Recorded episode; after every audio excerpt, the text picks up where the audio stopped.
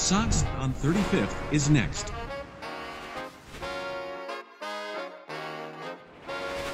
Doors open on the left. How's it going, everybody? My name is Duke Coughlin, and welcome to the Sox on 35th podcast. We are back with another exciting episode covering your Chicago White Sox. As always, I'm joined by our panelists Jordan Lazowski and Nik Gaur. Gentlemen, as if I even have to ask, how are we doing?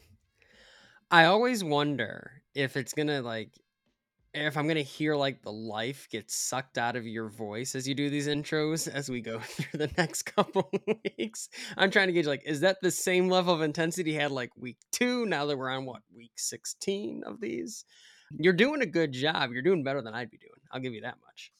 Well, you know, don't let my uh, forced optimism fool you. Uh, very, very much, uh, very much the Jeff Joniak in me trying to really just show any positivity that I can. Smile through the pain, right? Exactly.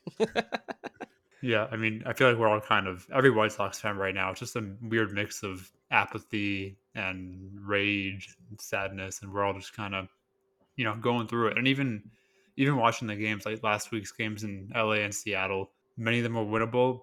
But even though they lost, I don't. I'm not currently sitting here feeling like, oh, they. Um, if they had gone four and two, I would be so invested right now and so pumped. Like, would I be a little happier? Sure, but I don't. I don't know. It's just tough to to really look at this team even when they're winning and think like, oh, this is they have it, or like this is the year or anything. Like we're kind of just running out the clock. It seems like so. Not to be too depressing, but I feel is how we all kind of are feeling. No, the losses were symptomatic of a team where it's like nothing's going your way and not, nothing's probably gonna go your way at points. It's like you're not making your own luck, so you can't rely on lady luck to do it for you every time, and that kind of feels like what they do at at times as an organization, as players, and here are the results. I think there's still plenty to talk about, especially with draft and trade deadline, all that coming up in the next couple weeks. Don't get me wrong, but the play on the field isn't. It isn't going to be the main talking point for a long time, which is unfortunate, truthfully. Yeah, no, it uh, it really makes you wonder when Project Southside is going to begin. But um, you know, anyway, just kind of kind of rolling forward. I'm not trying to be that far down because you know, as a White Sox fan, West Coast road trips just I don't remember a time in my 28 years on Earth where West Coast road trips have ever gone well. Um, it just happens to be during a season where nothing is going well. So, correct. Yeah, you know, you got to take the you got to kind of take it for what it is. But anyway, like you said, we have quite a bit to cover in this episode. But before we get started, be sure to subscribe to the podcast on Apple, Spotify, YouTube, anywhere else you get your podcast. Also, be sure to check out the website at soxon35th.com. We will have plenty of great articles coming out about this wonderful team moving forward, as well as following us on Facebook, Twitter, and Instagram at Sox on 35th. All right, so I mean, obviously, we can do the same thing we usually do on this episode. Uh, usually do on these episodes. Uh, go through the past week of White Sox baseball. Like I said, uh, West Coast road trip, pretty brutal. You know, played the Dodgers, played Seattle. Um, the Dodgers felt like a very unwinnable series probably before we even started it, and we kind of made it competitive, which was a little bit more annoying than I think it should have been because I was kind of prepared to just lose that series, you know, gracefully, and we we actually, you know, they gave us hope for for a little bit, and that went the way it did. And then Seattle, of course, a team that is uh, very talented, but a team that uh, definitely isn't like playing up to their potential right now. You you really hoped you could have snuck a series out against them. Um, Nik, I'll let you start. How do you feel about the past week? Yeah, I mean, kind of like you just said, Duke. That Dodgers series, those games were surprisingly winnable, and I think, like you said, that was kind of a surprise. I was expecting either to be swept or to you know just fluke into one victory and move on to Seattle, which was on paper at least a more um, an easier team to play.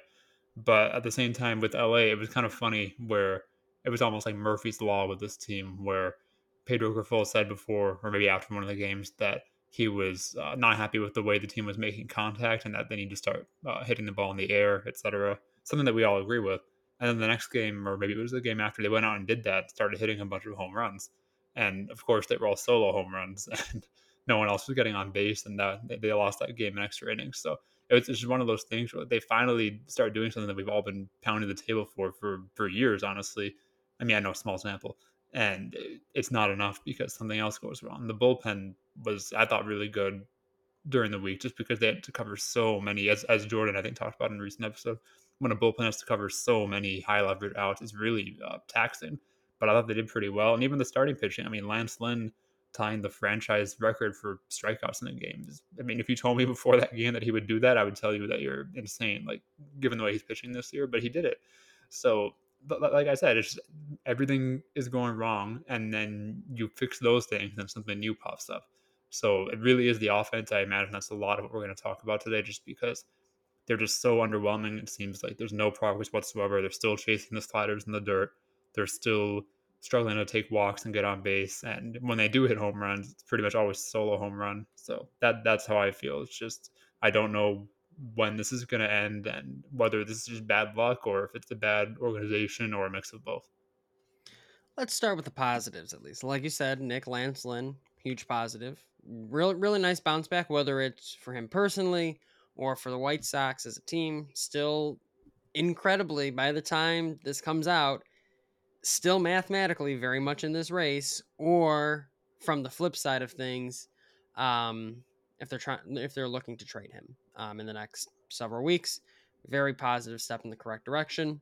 Um, mix all the stuff really well. Looked like a pitcher who realized, hey, that fastball doesn't have the same zip on it. I got to be a different type of guy. And I think we've all mentioned that in past weeks. Like, hey, time to realize you're 36 and reinvent yourself. Um, so that was very positive to see. Hopefully that continues. Uh, Zach Remillard, I love stories like that, even though it's like, yeah, it's, you're not going to get hyped up over the major league debut of a 29 year old.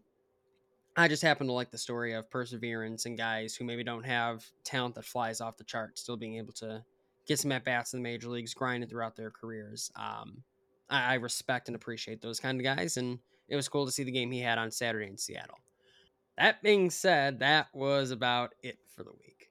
The home runs, I absolutely agree. Like if you're looking for a positive on the offensive side, they finally taken that. Now they're hitting home runs, but now they need people to get on base before they hit those home runs. So it's like one step forward, two back, or two forward, one back, however you want to describe it. There was a positive there. That's about it, right? Like I, I think if we're looking for some of the positives, it's like, yeah, two of those are true positives, and one of them is like a half positive. It's like you're finally lifting the ball in the air. Like you're gonna have to do a lot more of that before it becomes even a trend at this point. So Jordan, do you doubt my level of excitement for a 29 year old playing his first Major League Baseball game? Yes, maybe. I, you know, like, I mean, let, us look at it this way. I, I, think all fans would feel different about it if it was under different circumstances or if the team was 25 games over 500. Like, yeah, lovely story, great. I just, I, I just don't want the fact that this team has been as abysmal as they are to reflect or, or to um hide and I don't know what word I'm looking for, maybe hide from the fact that, you know, it, it's cool to see him get to do this. Um, but if you're placing your hopes and dreams in him, um I got a bridge to sell you, probably. That's about it. So. No, I know. I uh, I just I, I I'm I'm with you where I like I love seeing redemption stories. I mean, I mm-hmm. think that's why me and you are such big fans of Clint Frazier. Like it's mm-hmm. the story behind it alone is awesome, and then when they play well, it just kind of adds the entire like aura of the of the situation. And like him coming in in his first game, you know, taking over for TA, who has just obviously been struggling in every sense of the word you know, just absolutely going through it, whether it's on the field, off the field, anywhere. Um, for him to be able to come in and just play the way he did, I, I mean, come on, you you can't write it. You know, if if you were if you were making a movie about Zach Remillard, that that would be that would be like the ending right there. You know what I mean? Like it would be the build up to that moment, and then like I, I don't want to like I don't want to sound like bad about it, but like that's like the Rudy moment right there. You know what I mean? That's that's that's a touchdown in the end zone, and you know all about Rudy Laz. So like, I mean, that's it's why it's why that's so easy to get excited about because you never know. You watch the White Sox when they're bad. You see somebody that probably would not get this opportunity on any other team, and then you see just movie theater moments, and that's why that's why I still tune into the White Sox because uh, doesn't matter what the record is. This team is just a never-ending move, and it's great. And that's what you want to see as fans. That's what you want to root for as baseball fans. You want to root for good moments. You want the players you root for to be guys you personally root for. Like you get invested in them because you like them as players. And it's like this team doesn't have a lot of those right now, to be completely frank. A lot of the narratives around a lot of these guys have shifted over the past couple of years to be kind about um, some of it and be coy about it, I guess. Stories like Remillard, guys like Clint Frazier, it's like guys that give you something, you're just looking for something new to root for because what they're giving you on a day to day basis isn't satisfying it. So it. It's why fans, and myself included, have like enjoyed Clint Frazier at bats. He gives you something different. He gives you something to root for. He's not breaking the world right now, but he's something different to root for. It's a good story to root for on a team that just simply doesn't have a lot of those, and it's frustrating. Yeah, for sure. I think just my two cents on the Remillard uh, conversation. Totally agree. Great to see him play so well on Saturday, especially especially as you guys have alluded to, someone who's been in the minors for seven, eight years without appearing in the majors. That's just, just really cool to see. That's what baseball's all about. But then, and this is not this is not an anti Remillard take per se. Like he didn't do anything wrong, but I see him batting second on in Sunday's lineup, and it's like I get it. Like maybe you're trying to ride the hot hand or whatever, but to have him second and Jake Burger eighth, like that's just there's no explanation for me. Even though Remillard reached base four times the day before, like if he were a, if Remillard were like a big name prospect who had a good debut, and like sure I get it, but you're talking about a guy who had a 79 weighted runs created plus in, in Charlotte, which is like a hitter's heaven. I know that's that's the league adjusted 79, but I mean it was 21% below average, and you know, great to see him in the majors. I'm not saying like never play him again or whatever. I'm just saying why would you bet him second in a in a game that I wouldn't say it was must win. I mean, every every game is must win if you're trying to win the division at this point. But it was the uh, the rubber match of the series, and you bet Burger eighth and Remillard second. And I feel I feel bad taking out on Remillard himself because like, he did nothing wrong. He played really well on Saturday, and then predictably not very well on Sunday. And it's just something that always bothers me. Now you have Jose Rodriguez up too, and I doubt he'll be up for that long. But even while he is, like, will he start at second base? Will will Remillard like how's that playing time situation going to work out? Just another thing to to think about, and it's it's again not his fault, but when I when we talk about him, I can't help but bring that up because that kind of killed the vibe for me a little bit. Well, you know, and this is where it goes into us starting to take a closer look at Pedro Grifol's lineup construction. You know, I think it's something that we've been kind of alluding to the last few shows, really, really this entire season. You know, maybe we really haven't been like gung ho about it, but it is something that's starting to become a little bit concerning. And you know, when when Pedro Grifol's getting defensive about his lineups in the media, it's not not the greatest look in the world. You know, not that I'm really into that like speculative type of media. I've always been type you know the type against that, but with the lineups that Grifol's and bringing out. With the inconsistency with a guy like Jake Burger, who listen, say whatever you want about his on base percentage, about his average, the guy strike out strikes out way too much. But he is one of the few absolute power bats in our lineup, you know. And when you have a team that's struggling to score runs, you got to kind of ride those guys a little bit. And I just cannot justify a guy who has, if if he were to qualify with enough at bats, would be top three in slugging in the entire major league Major League Baseball, is not getting more at bats. He's not. He's still sitting in, at eight. He's still sitting at seven. There are some days, you know, I, I, you know, I was talking to Jordan about this the other day.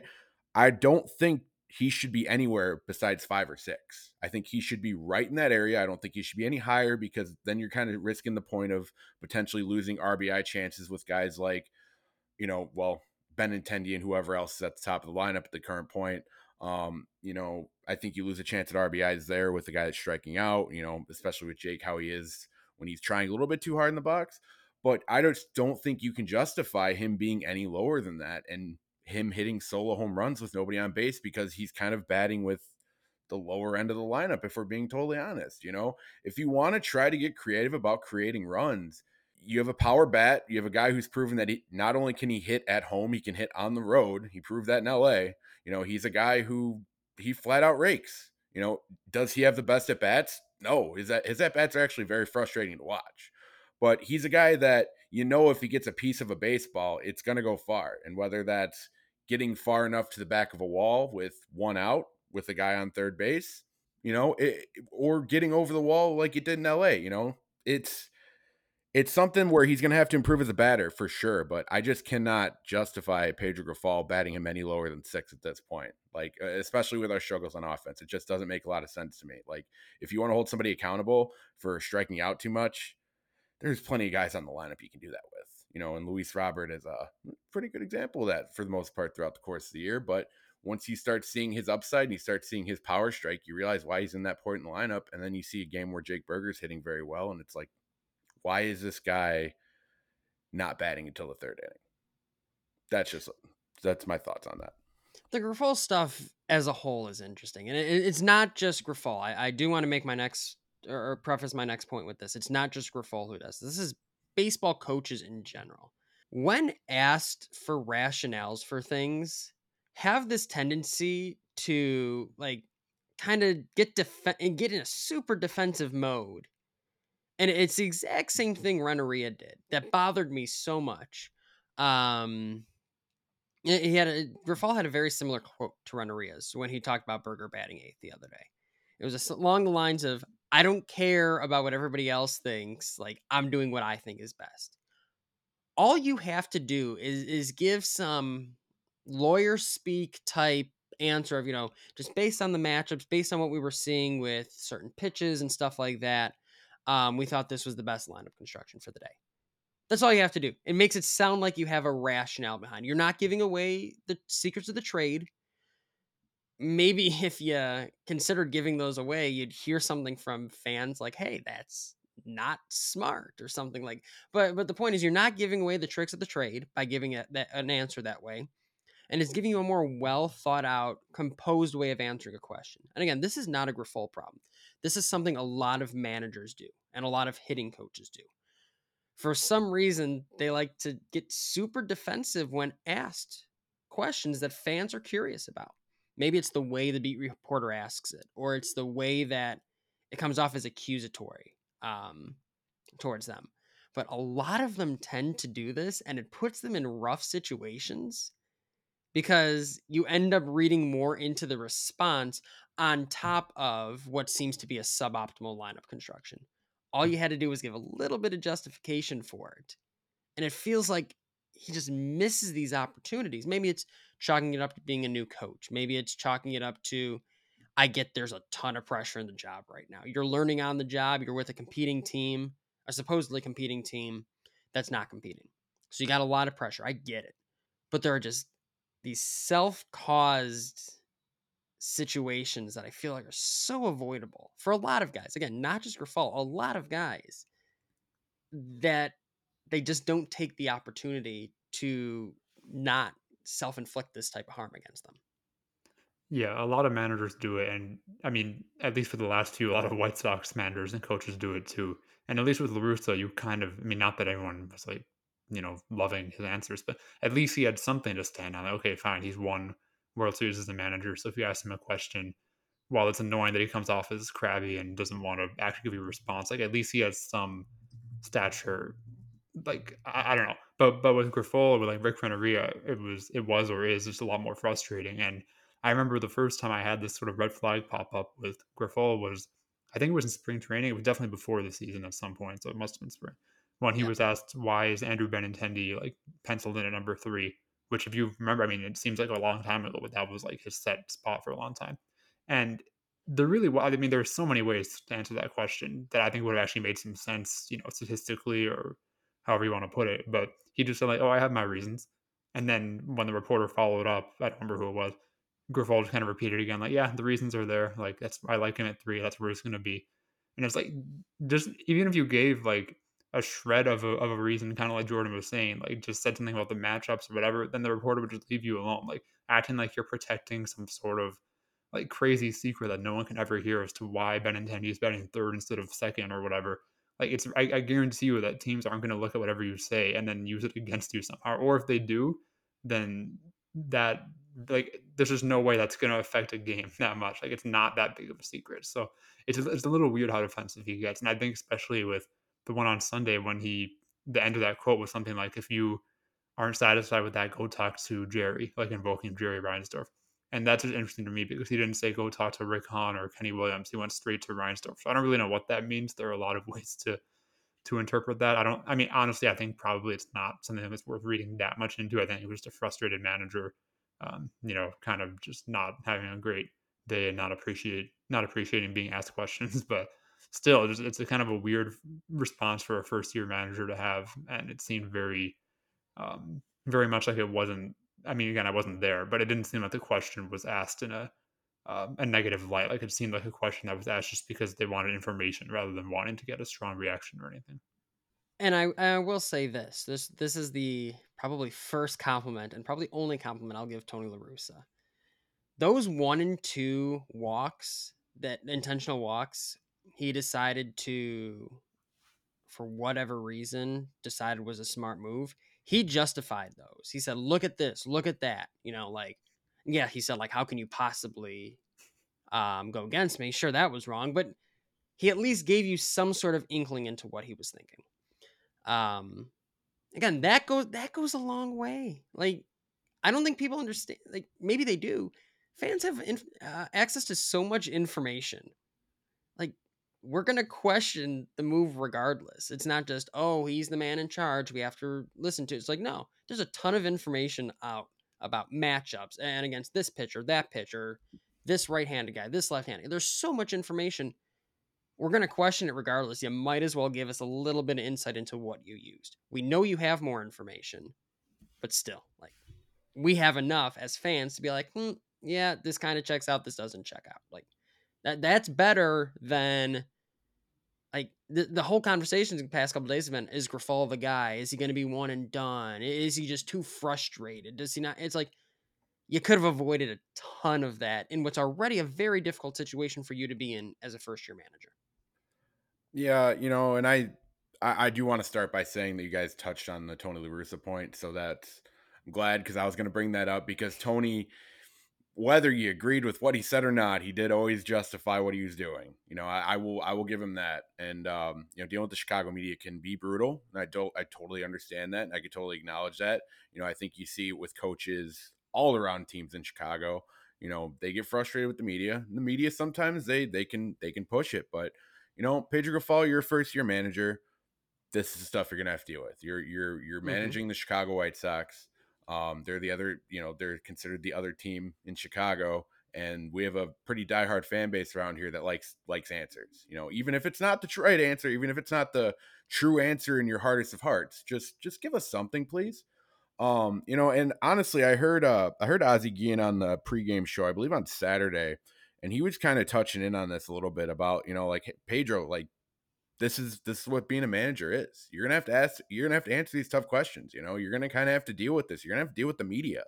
Like you're not gonna be able to kind of sit in the background and be kind of a just another coach. Like you're the coach. Like you're the guy. You are the face of this franchise. You know, whether you like that or not, whether you want to be the low key guy or not.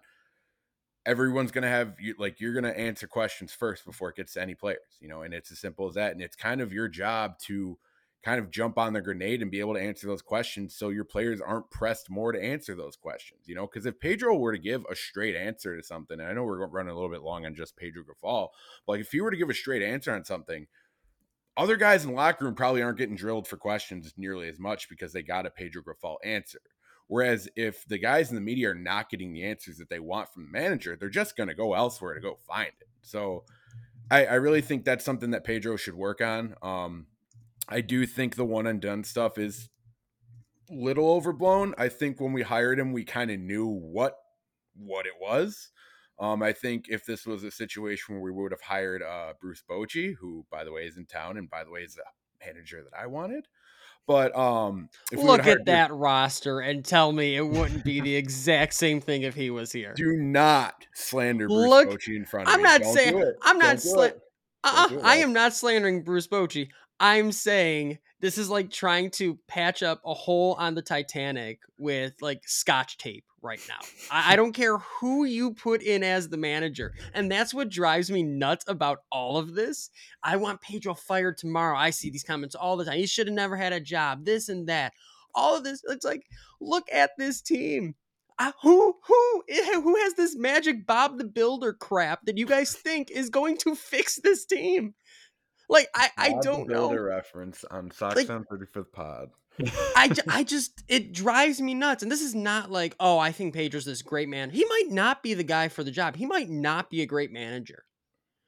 But how do you look at this team that's being run out here and be like, "Yep, I can I can certainly say that this first year manager who came into a very difficult situation and has been put into pressure right away with a team that's not built to handle that sort of expectations. What did you want them to do? Like like Yeah. if everybody thought Tony La Russa was the guy, all the Tony defenders like, "Oh, this is the guy. He's going to get the most out of this roster." The most you could get out of this roster was 81 and 81 last year. Like and that was supposed to be the pinnacle. Like I I just don't get it personally, it's like again, it's not a huge defensive fall. I have my issues with what he's done, but I don't think it's fair to judge anybody or, or call for his head of all people, or have Jon Heyman come in on nat, or 670 the score and be like, "Oh yeah, I think he might be one and done." That's ridiculous. Look at the situation put in front of you and tell me what magical person was walking in here and fixing this as is.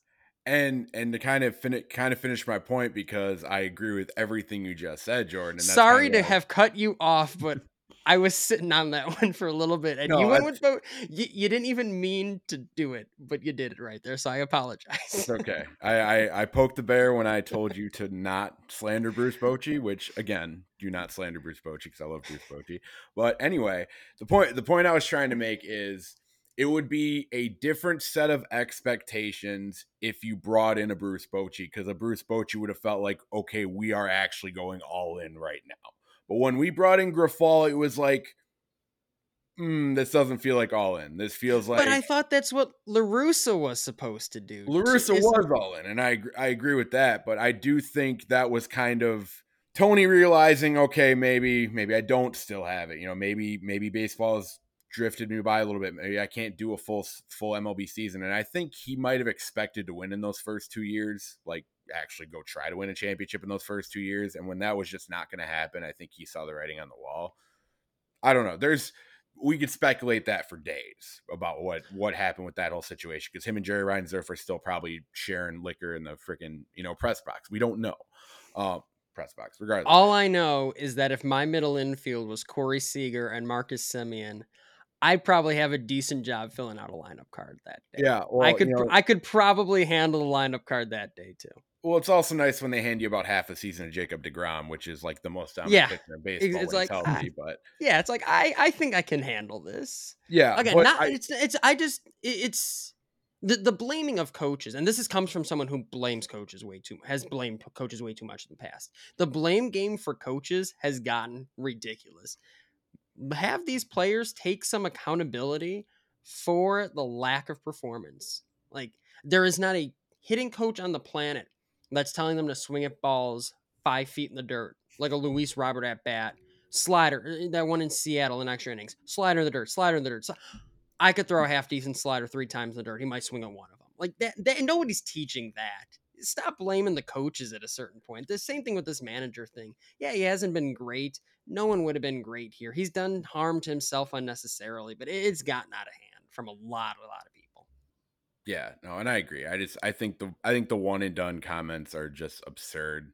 And you know, just just wrap up my whole point, it's like if you went and hired somebody flashy and you were still getting these results, then yes, you have that conversation about one and done. But when you hire a Pedro Grifol, first time manager, they didn't do that.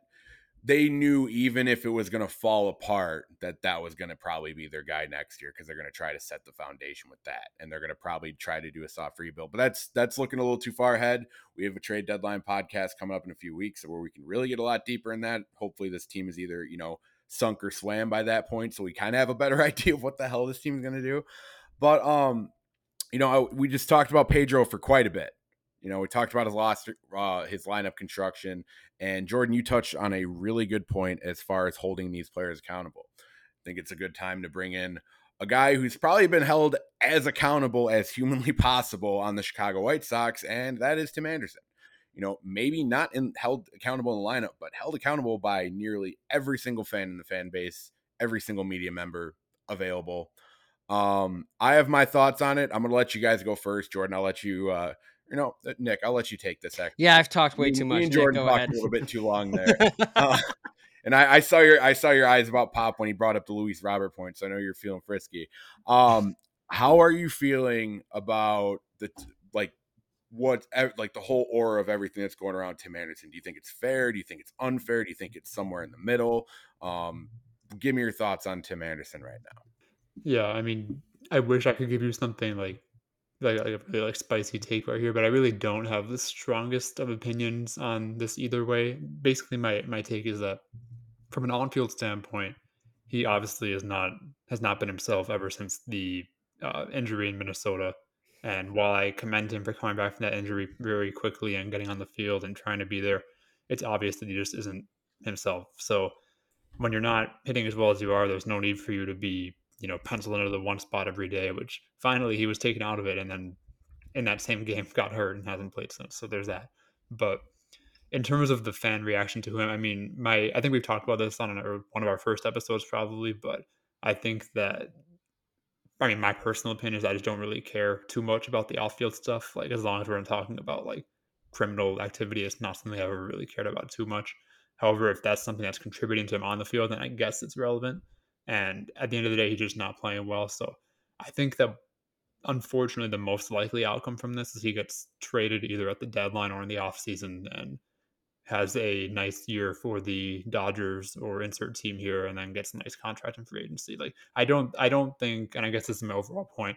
I don't think he sucks now. I don't think he's lost everything. I think he's just injured, has a lot going on and maybe just this isn't the environment for him anymore. I'm I'm not quite sure. But as a hitter, I still think that all the talent is there. I think that before he got hurt, I know it was only a couple, two, three weeks before he uh, got hurt in April, but he did look pretty good at the plate. I thought, I, mean, I know he didn't hit a home run, but like he looked like the regular Tim Anderson in terms of the way he was just spraying balls to the opposite field. He was chasing, I thought, a little less at least. Maybe, I mean, I don't have the numbers up, but it just seemed like he was more willing to go deeper into at bats than usual. And I think that might have been a product of the fact that he worked at Driveline in the offseason and clearly is uh, trying to cash in because this uh, free agency that he's going to have not this year but the year after, assuming his option gets picked up, is that's probably like his one chance in his career at like that mega contract. Which whether or not he'll get it at this point is debatable given his performance. But yeah, long story short, I think he's still. I think there's still a good player in there, a good hitter in there, and I don't think that's going to come out in Chicago unless for whatever reason he doesn't get traded and is still on the team next year and is fully healthy next year. But who knows what this team will be doing, whether they'll even be trying to compete at that point. That's that's why I think a trade is most likely. I, I think there's a difference between the conversations of, you know, does Tim Anderson suck versus does Tim Anderson deserve the criticism he's been getting? The answer to the first question is no, I don't think he sucks. I, I think he's still a very good baseball player who, whether he's here and healthy or whether he's somewhere else, is going to be a contributing factor for, I mean, he's only 30 for the next five, six years for sure. Does he deserve the criticism he's been getting? Yeah. I, I straight, if you're going to hit 500, again, a lot of this, I, I've said this so many times on so many podcasts and so many tweets. When you are a hit first player and you're not hitting, what other value are you providing? Well, he's not playing great defense. He's not walking. So what's left? It, what's left is a shell of the Tim Anderson we all know that deserves to be criticized. Eh, it just it is what it is. The whole concept of accountability. I'm not doing my job. I'm going to be held accountable. He's not doing his job. Someone's got to hold him accountable, and not necessarily the fans, but you would hope the manager by moving him in the lineup. eh, You got to send a message at some point. And then there's the conversation like, oh, and fans do this with a lot of players. Why is Tim Anderson getting all this heat, but the common player recently has been why is Andrew Vaughn not getting any? Well, number one, Andrew Vaughn is getting heat. There have been a lot of people writing about how this is not what we expected in a first baseman. But also, number two, Vaughn still has an OPS about 730. So it's not the same levels of disappointment we're looking at here. It's not two players hitting or having a 500 OPS and only one of them is getting criticism. It's one is underperforming um, what we expected from a top prospect in Vaughn, but is still performing. And one is a veteran who has proven that he can be a leader and a top of the order force and is not is not only not doing it but is doing it at a sub replacement level. Like these are two different stratospheres we're talking about with, with this sort of criticism. I, I think are there probably certain criticisms, maybe with the personal life, that are unfair? Absolutely. But again, it's fair game when it's affecting your on field play. Is he probably not 100%? Yeah, absolutely. I think the team has a history of rushing guys back from not necessarily being 100% because they don't have another option. But you you you have to if you're going to be a player in the spotlight, you at some point in your life you have to understand that everything that you do gets put under a microscope, especially when you're struggling. Like nobody's talking about X, Y, and Z if you're hitting 750 or, have a 750 OPS. No one, no one's talking about a thing. That's the difference. It's when you're not performing and you're not providing value elsewhere. Scrutiny comes a, a lot from a lot of fans, and I think it's fair to an extent. I, I think there are people who go too far, but the idea that eh, like just because of historical norms or historical numbers he can't be criticized, I think that's unfair to say. Yeah, so I want to preface this preface this by saying like I'm a long time Tim Anderson guy. I'm still I'm still a Tim Anderson guy. I'm a huge fan of Tim. Um, you know, you can say whatever you want about the off-field stuff. It's very obvious that's affecting him right now. It's very obvious like and, and you know that's that's normal in a situation if if what has been reported about what's going on in his personal life is true, there's not a lot of people who can function at a normal level even at a regular job with all of that mm-hmm. going on. It is a very difficult thing to balance. And agreed. I'm not going to sit here and make some sort of excuse for whatever Tim did, but at, at, the end of the day, that's that's his business. You know, um, I think uh, I think people would be very disappointed if they knew everything their favorite athletes did, and um, and I'll probably just leave it at that. Um, it, and you know, I understand that there's always going to be criticism like that, especially playing in a major market like Chicago um that's that is never where i'm gonna make my argument against a player and i don't care if it's a player that i necessarily don't like you know oh, aaron rodgers is a little bit of a different case but we're that's that's football we're not gonna discuss that. Uh but you know as far as like at, at a personal level i don't really like going at athletes like that because it's just it's mm. it's really low brow in my opinion. And also on top of that we're bloggers they're major league baseball players. I, I think that needs to be uh, and even fans too. You're a fan, you can't do what they do. So I think that's a good point, Duke. So they uh you spend money on uh things that have your favorite baseball team's logo, uh that your favorite baseball team pays that guy. Mm-hmm. Uh, that's that was that was the way that it was put to me like quite a few years ago, and that's when it kind of clicked for me. Uh, but anyway, like I, I think the criticism comes and it's deserved with his play on the field, and you know when you see him just throw a baseball like 10 feet over Andrew Vaughn's head, you really start to wonder where he is mentally. And, you know, when you hear the podcast that he went on, you know, and I thought he was very candid and I thought he was very mm-hmm. honest and I thought he got he got a lot of flack for that. But, you know, he answered those questions as honestly as he could. And that's kind of who Tim's always been. He's always been a very upfront, honest person.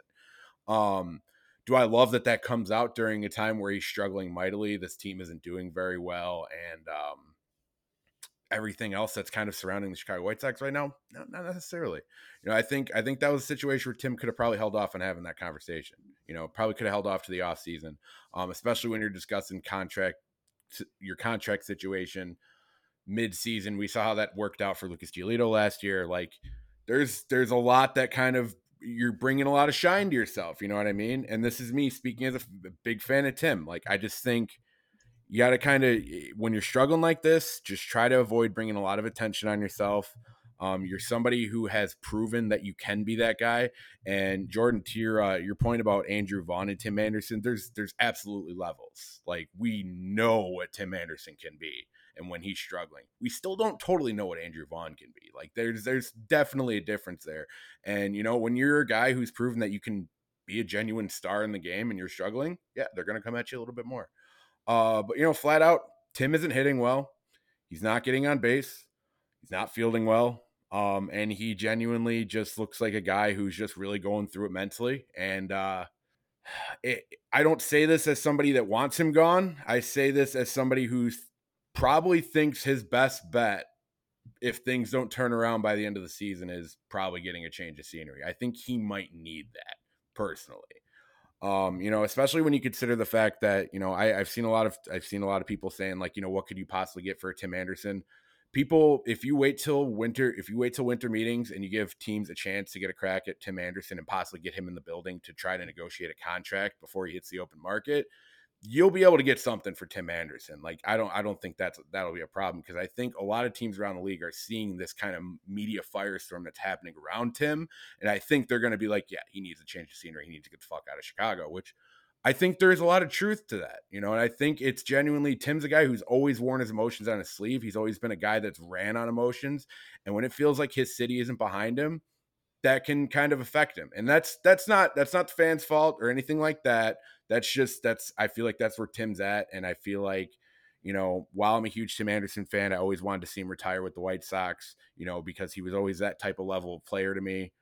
I think he needs to change the scenery desperately, and I think uh, while the trade deadline is enticing, you know, and if you do get a good offer, you have to at least take a look at it. But I think if you wait, you get to meetings, you get to really start convincing these teams, like, yeah, I think you know Tim is still Tim. We, he just probably needs a change of scenery. I think you'll be able to get a lot better of a return, and I think you can really take a look at where your team's going to be down the down the road in the winter meetings, to where you'll be able to get a return that better fits your plan for the next season.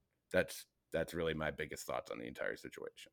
Yeah, yeah, I agree with you, and I think that overall, it's really more sad than anything. I mean, as a fellow Tim Anderson fan, and we all are, it's there's no better symbol I think of the White Sox rebuild from a timeline standpoint, in that 2019 was kind of like his coming out party, and that's when we all kind of started to feel good about where the rebuild was going, how players were performing. Then 2020 and 21 were, you know, years where the team was fairly good and Anderson was very good, and he was the face of the franchise, like the heart of the team, etc. And things started going downhill, and now we're talking about trading him. So I think that overall, like I'm kind of I'm at the acceptance point of knowing that the rebuild is not going to produce a World Series or anything. Like that's a thing of the past, but it still hurts to see these players that we all loved and that we all, you know, got so attached to. It hurts to see them struggling. Giolito's another one. Not that he's struggling, but seeing them, you know, on their way out, kind of like no one really thinks he's going to be back here next year or potentially even in August. So it's sad. That's really all I have to say about it. I mean, it's like the end of an era, but probably necessary for both sides, honestly. And it's what makes the concept of rebuilding or building something in general so difficult. You know, not every person is cut out to be that Derek Jeter type guy who never leaves home or the like and that that's just not everybody is that way. That's fine. I have no issues with it whatsoever that a player needs to change change the scenery. But if you're going to try and build those long-term building blocks, you're hoping to find those guys who do that. And that's not something you can find in a stat book, book or anything like that. That's what makes this super super hard too. And it's a, one of the biggest risks of rebuilding is finding the correct building blocks. Maybe Tim Anderson was part of that, absolutely, uh, and was certainly something to build around. But is it that long term foundation piece? Maybe not. Maybe he's a guy who needs that change of scenery when things aren't going right. That's fine. Not everybody is built the same way, and I'm fine with that. Um, but it, it's just another sign of you know this is hard to do, and it's it's frustrating, like you said, Nik, to not see the total benefits. Yeah, you know, and those those building blocks, man, that uh it really makes you appreciate. And I know, like, I know a lot a lot of White Sox fans get upset when you talk about the glory days or whatever, but it's really what makes guys like Paul Konerko and Mark Buehrle so special to me personally is because they they were our rocks. They were. Mark Buehrle never pitched for anybody else after us either. I don't. I refuse to acknowledge that. Um, but like it was just it was it was always nice that no matter how bad this team was or what we were bringing in or what we were taking out, that those two guys were going to be there, and those were guys that were going to be like the the front of that team, you know. And you're right; it's very hard to get that, especially in a, a, a especially in the game today where everybody is trying to win now. Everybody's trying to be super aggressive. You have the, the New York Mets and their payroll. You know, I mean, it's it's it's a different it's a different setup that we used to have. Um, so it is a lot a lot more rare, especially for a team who uh, refuses to bring up uh, six figure contracts. Jerry Reinsdorf. Sorry, I didn't mean to scare you. But anyway, ladies and gentlemen, that is all we have this week for the Sox on 35th podcast. Be sure to subscribe to the podcast on Apple, Spotify, YouTube, and anywhere else you get your podcast. Also, be sure to check out the website at soxon35th.com, as well as following us on Facebook, Twitter, and Instagram at sockson35th to stay up to date with your Chicago White Sox. This has been Duke Coughlin, joined as always by Jordan Lazowski and Nik Gaur. We'll be back next week as we cover another exciting week of White Sox baseball. Thank you and go Sox! Go Sox. Sucks.